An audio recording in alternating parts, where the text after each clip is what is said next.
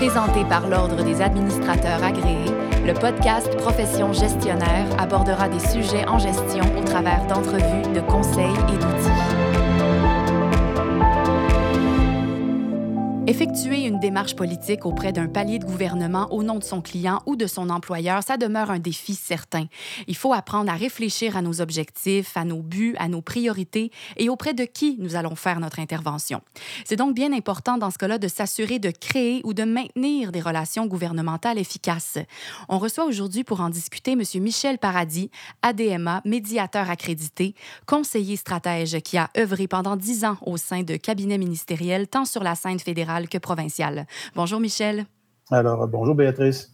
Donc, tout d'abord, pouvez-vous nous parler de, la réalité que vivent des professionnels qui effectuent leur démarche auprès des instances gouvernementales? Surtout lorsque l'on débute et que les dossiers sont sensibles, euh, la première des questions, c'est à qui est-ce que je m'adresse? Est-ce que je m'adresse à l'appareil administratif ou est-ce que je m'adresse immédiatement à un conseiller politique ou à un cabinet? Euh, et de quelle manière je dois présenter mon dossier?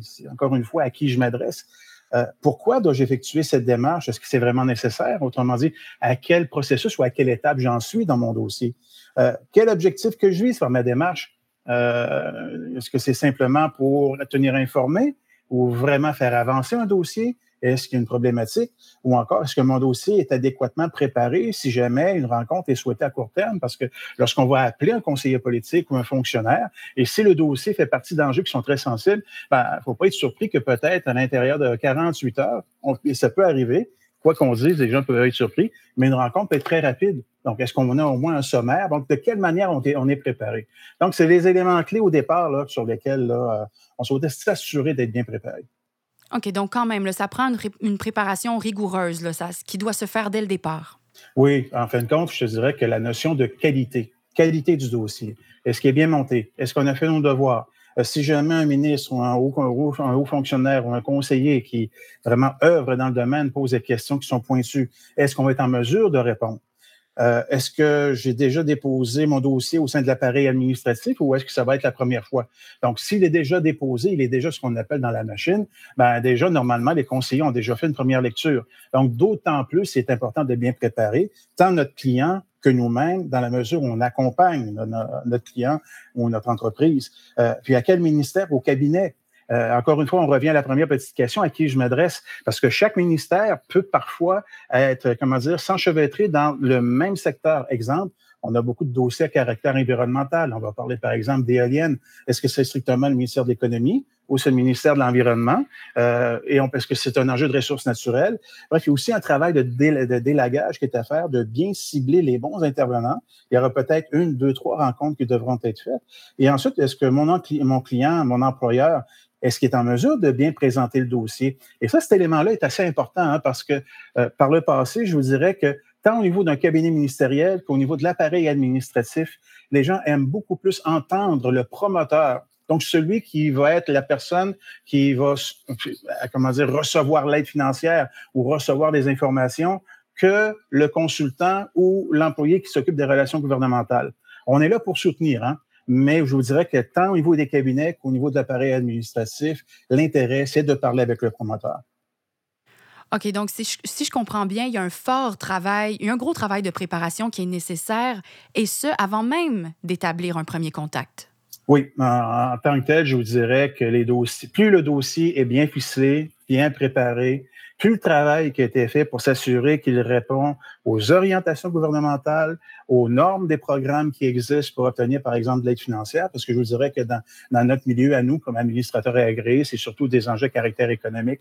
Donc, de bien cerner ces éléments-là et qu'on puisse les retrouver dans le plan d'affaires ou dans le sommaire exécutif, déjà là, ça démontre, en termes de perception, ne serait-ce que ça, là, ça démontre à quel point on est bien préparé et ça rassure un éventuel investissement de fonds publics. Euh, s'assurer que le dossier est déjà entre les mains des fonctionnaires pour fin d'analyse, je vous dirais qu'il faut toujours le faire. Parce que, ultimement, je vous dirais que 90 là, des dossiers, lorsqu'ils sont bien ficelés, trouvent réponse à l'intérieur de l'appareil gouvernemental.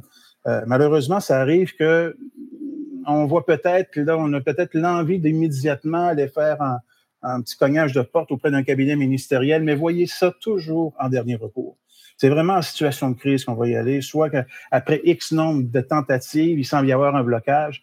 Là, le politique peut jouer un rôle intéressant. Mais sinon, je vous dirais que lorsque c'est bien ficelé et que la qualité de communication est vraiment bien faite avec soi, le conseiller au sein de l'appareil gouvernemental, ou si c'est un dossier qui prend de l'envergure auprès, auprès des directeurs ou des sous-ministres associés, parce que ça peut par moment aller jusque-là, euh, écoutez, on est gagnant, on est gagnant. Et puis, voir, euh, comme je le disais tantôt, donc voir la relation gouvernementale comme vraiment lorsqu'on parle au niveau politique, au niveau des cabinets, parce que c'est deux univers qui se côtoient, mais qui en même temps sont parallèles, le voir vraiment comme la dernière option. Euh, comme j'aime à dire, la fonction publique demeure, mais le politique passe. Hein? Ça, c'est intéressant. C'est qu'est-ce que vous voulez dire par là, les fonctionnaires demeurent, le politique passe?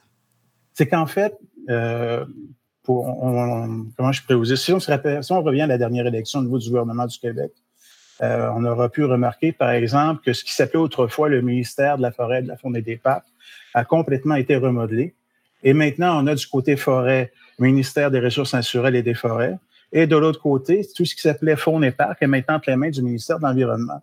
Ce qui veut donc dire que bien qu'il y ait eu un réaménagement au niveau des cabinets ou, ce qu'on a, ou à d'autres moments, peut-être vous avez été témoin de ce qu'on appelait des remaniements ministériels, ben, très souvent au niveau politique, il y a des changements qui peuvent se faire euh, chaque année, à chaque deux ans au cours de mandat. Sauf que au niveau de l'appareil administratif, les fonctionnaires qui, eux, sont en charge de votre dossier vont demeurer en charge de votre dossier. Il peut même y avoir un changement de gouvernement, et euh, parce qu'il y a des dossiers qui peuvent prendre un certain temps. Ben, je peux vous assurer que d'avoir maintenu une bonne communication, une relation respectueuse avec le responsable de l'appareil gouvernemental, donc le fonctionnaire, euh, vous donne des gains incroyables. Donc, il faut miser aussi sur cette qualité relationnelle-là avec l'appareil gouvernemental. Et encore une fois, comme je l'ai peut-être dit tantôt, euh, l'importance de comprendre que ces gens-là vont être responsables de notre dossier, de maintenir autant que possible une relation professionnelle, constructive, et surtout voir des fonctionnaires, parce que bon, on se cache pas, quelquefois, bon, on, entend dans les médias certaines, euh, certaines, certaines situations qui sont malheureuses, mais il y en demeure pas moins qui sont là pour aider nos chefs d'entreprise. Et nous, comme professionnels, comme administrateurs agréés, euh, ils sont là aussi pour nous appuyer. Donc, d'autant plus lorsqu'on est bien préparé, on connaît le dossier, on sait qu'on s'est bien adressé auprès du bon intervenant. Alors, vous comprenez que pour l'interlocuteur qui est en face de nous, euh, pour lui, c'est un plaisir. Puis je peux vraiment, je peux vraiment vous le dire, si je pèse mes mots là, mais ça peut venir même un plaisir de voir notre dossier et de travailler en collégialité avec euh, avec certains hauts fonctionnaires. Donc, la préparation, qualité de la communication. Et bien évidemment, c'est pas que je vous dis qu'il faut pas tenir compte des enjeux politiques, euh, être conscient des sensibilités, être au courant de l'actualité.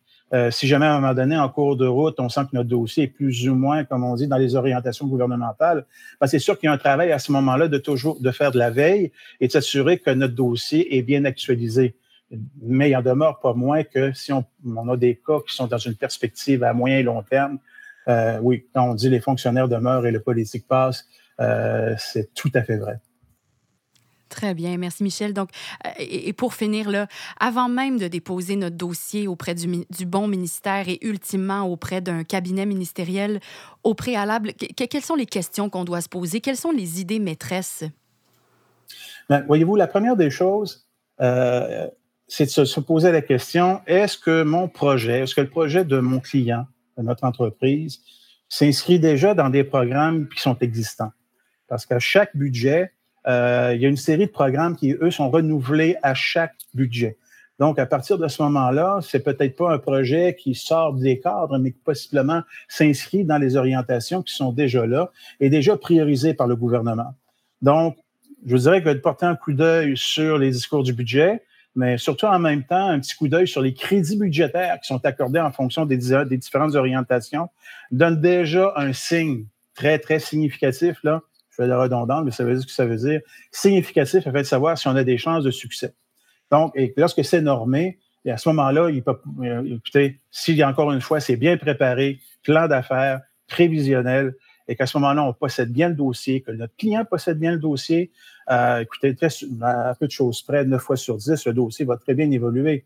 C'est vraiment encore, encore une fois en cours de route, lorsqu'il y aura peut-être des pépins, des incompréhensions, là, de penser faire un contact au plan politique va être nécessaire. Euh, si les réponses sont plus ou moins positives, donc dans le dossier qui s'inscrit là au niveau des, orientations qui ont déjà été exprimées, ben là, il faut, faut, se poser certains questionnements. Est-ce qu'il y a eu des déclarations publiques qui ont été faites dernièrement? Parce qu'encore une fois, au cours d'une année, au plan gouvernemental, il y a les programmes, oui, qui, lors d'un budget en début de mandat, peuvent être, peuvent avoir des critères qui sont quand même assez larges. Mais vers la fin d'un mandat, donc vers la fin d'une année budgétaire, c'est évident que les, les sommes étant moindres, les analyses ou les critères deviennent un peu plus restrictifs. Et là, c'est à ce moment-là qu'il faut se poser la question à quel moment j'ai déposé mon projet? Est-ce que j'ai déposé les lendemains, dans les jours qui suivent le dépôt du budget pour avoir le plus de chances possible de pouvoir avoir des gains? Ou euh, à quelle période du moment de l'année je vais le déposer? Donc, euh, il y a une question d'évaluation et de stratégie. Euh, autre, autre situation qui peut devenir un peu plus complexe. Là, si je me rends compte que mon projet n'encadre pas dans ce qu'on appelle les orientations gouvernementales, euh, est-ce qu'il est possible de pouvoir l'ajuster, le modéliser, le réajuster en fonction peut-être là de, de termes ou de notions, ou de peut-être le faire en séquence ou autre, pour s'assurer qu'en fonction toujours des programmes existants, mon projet est en mesure de pouvoir euh, atteindre les objectifs fixés qui, fixés, qui sont à savoir, bon, un aide gouvernemental, parce que finalement, ultimement, c'est ce que l'on souhaite. Et finalement, surtout, là, j'aurais beau à vous expliquer tout ça, mais très souvent, c'est de la relation humaine. Hein? On a beau avoir les cadres normatifs qu'on voudra, mais c'est de la relation humaine. Et très souvent, le meilleur moyen de pouvoir, dire, de pouvoir prévoir les coûts, d'être, d'être, comment dire, de ne pas être en mode réactif, mais bien être préventif, c'est de se mettre, se mettre à la place de celui qui va recevoir notre dossier. Si moi, le dossier que j'ai préparé, là, je considère qu'il est vraiment nickel, vraiment parfait, qu'il est clair, limpide, euh, lorsque je le regarde, je suis convaincu qu'il cadre dans les programmes existants. Ou si c'est pas clair, mais qu'il n'aurait pas une orientation gouvernementale, si de moi-même, je suis pas tout à fait certain que la personne qui va lire le document présenté ou mes explications, si je suis pas convaincu que c'est clair, ce ne sera pas clair.